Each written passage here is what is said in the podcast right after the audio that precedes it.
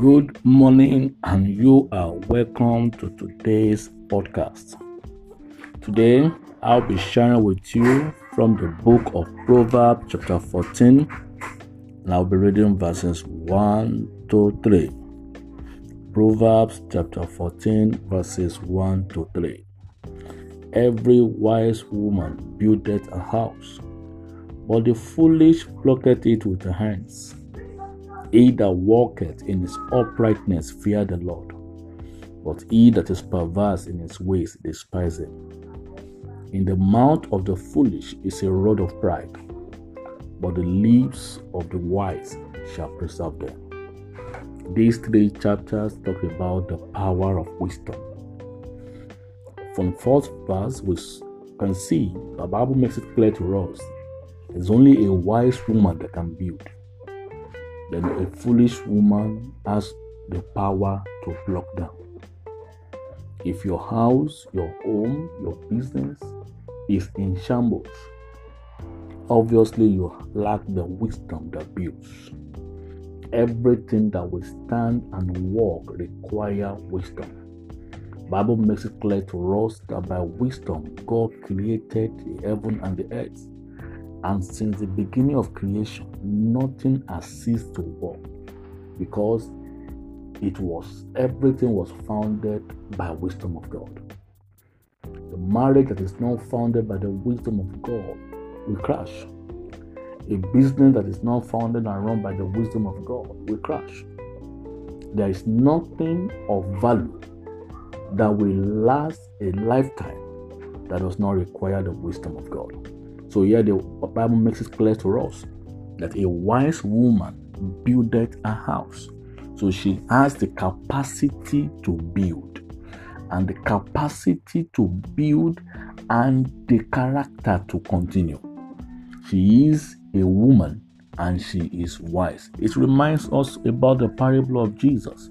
When he told us in the book of Matthew chapter 25, he made it clear to us that some were wise and some were foolish. What differentiated the wise from the foolish is that extra oil. It is the extra in the ordinary that makes every individual an extraordinary personality. And that extra is the God factor. And God factor is the wisdom of God. When you add God factor to the ordinary activity, ordinary business, ordinary things you do on a day-to-day, it becomes extraordinary. Verse 2 makes it clear to us that he that walketh in his uprightness fear the Lord, but he that is perverse in his ways despiseth him. This simply means the fear of the Lord is the foundation of wisdom, according to Scripture. So walking in your uprightness is simply fearing God, is simply living in the fear of the Lord. Every form of perversion is foolishness, and it means you despise God. Every time you go contrary to the way of the Lord, you despise God. Every God's despiser remains a foolish man. The Bible says, a foolish man says in his heart, there is no God. And every foolish man will always pluck down. That's why when you employ a foolish man to handle your business, that business will not stand. So it is imperative for us to walk in our uprightness. God told me, he said, to be up is right, but the only way up is to be upright. To be up is right, but the only way to get there is to be upright. Uprightness is righteousness. Righteousness exalts a nation, and sin is a reproach. Verse 3 says, in the mouth of the foolish is a rod of pride, but the lips of the wise shall preserve them.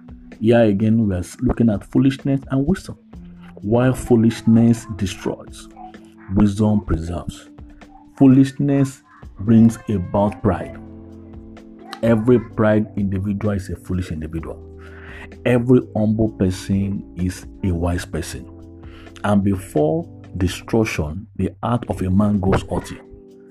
Meekness is the yardstick that makes us a lifelong student in the school of spirit. Until you are meek, you are not wise.